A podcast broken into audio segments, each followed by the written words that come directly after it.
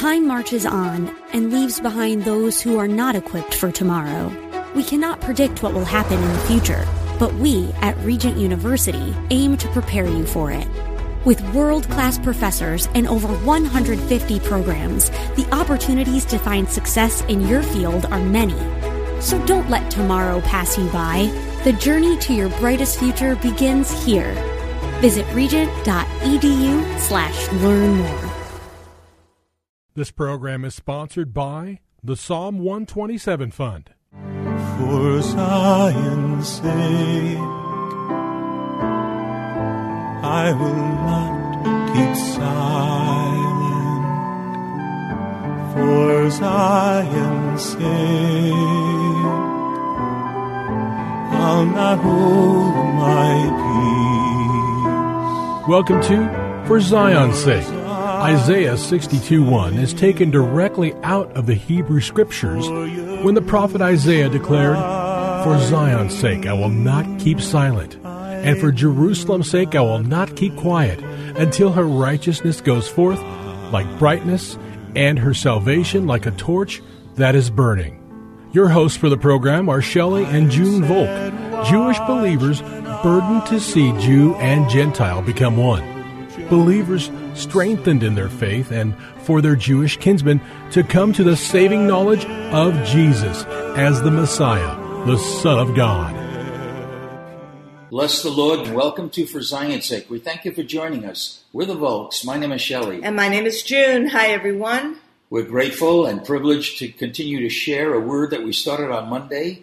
And the subject of this week is robbing God. And if you're familiar with the book of Malachi, we know that God accused the people of Israel of robbing him, specifically in the realm of the tithes and the offerings. And as a result of that, there was a curse put on the people. Now, while that is true regarding tithes, we see it as a principle that if we hold back anything from God, which He claims, we are going to suffer, and God could very well withhold His blessing. And this week we're speaking about robbing God in the area of wisdom. And we want to go back to the scripture that we're we're going to go to again, but this is really the heart of what we're talking about. If you have your Bibles, turn with us to 1 Corinthians chapter 2, verse 1 through 5.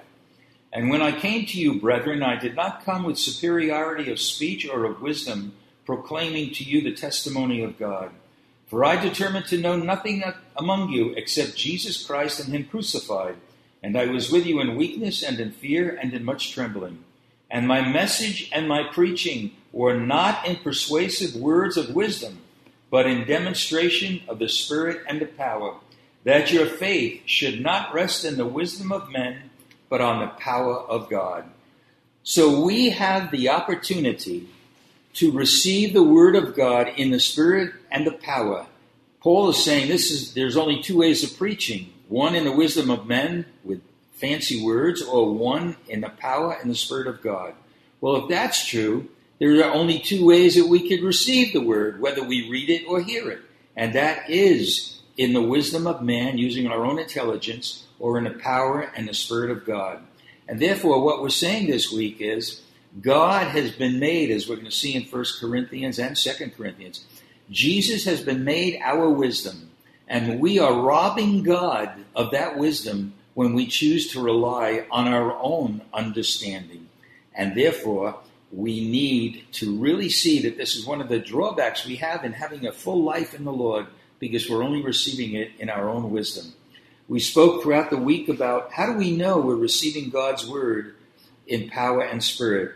Well, the four indications we gave were these. If we receive God's word in power and in spirit, we need to believe it in our hearts and not just in our minds. We also read from Romans 10, I'm sorry, yeah, Romans 9, verses 10 and 11, which says that anyone who believes in his heart that Christ was raised from the dead and confesses with his mouth, we do that and receive his righteousness. So there's a difference between receiving the word in our heart as opposed to receiving it just in our own intellect. The second thing was, as we said from Romans 10, it results in righteousness.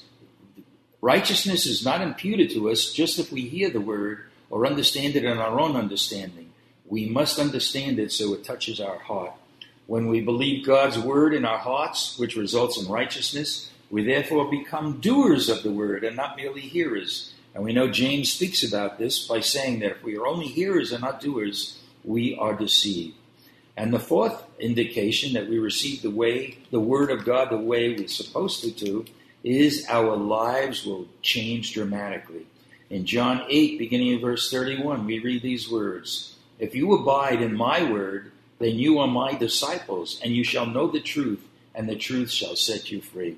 Yesterday, we traced the issue of wisdom back to Genesis chapter 3, when Eve was tempted by the serpent and she fell for the temptation by eating of the forbidden fruit.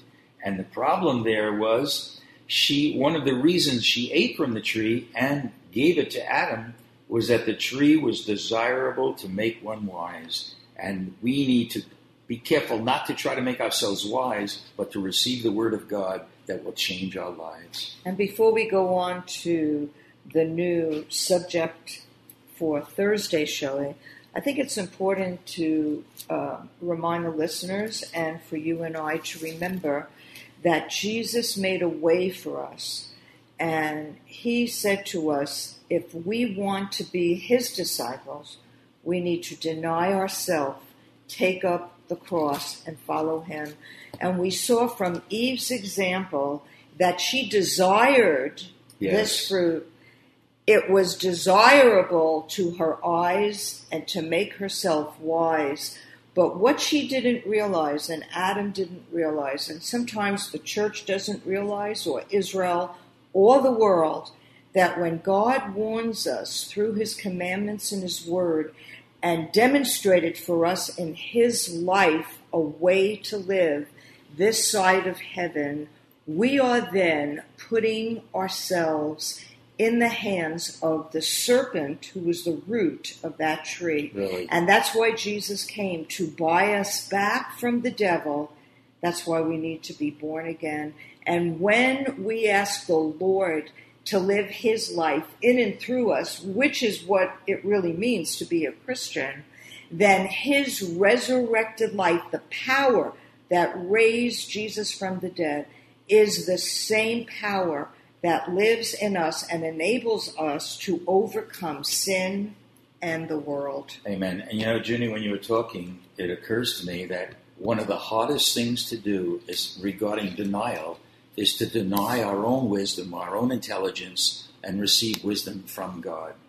Well, 1 Corinthians chapters 1 and 2 really speaks about the difference between God's wisdom and our wisdom. So if you have your Bible, turn with us to 1 Corinthians chapter 1, and we're going to begin in verse 17. For Christ did not send me to baptize, but to preach the gospel, not in cleverness of speech, that the cross of Christ should not be made should be made void.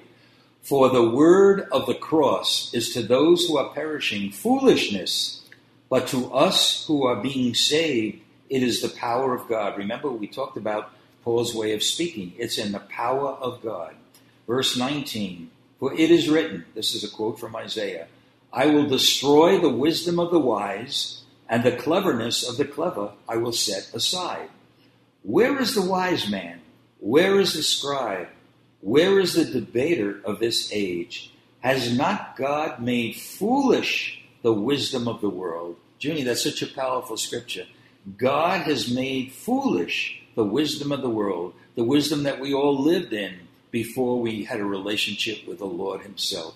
He has made foolish the wisdom of the world.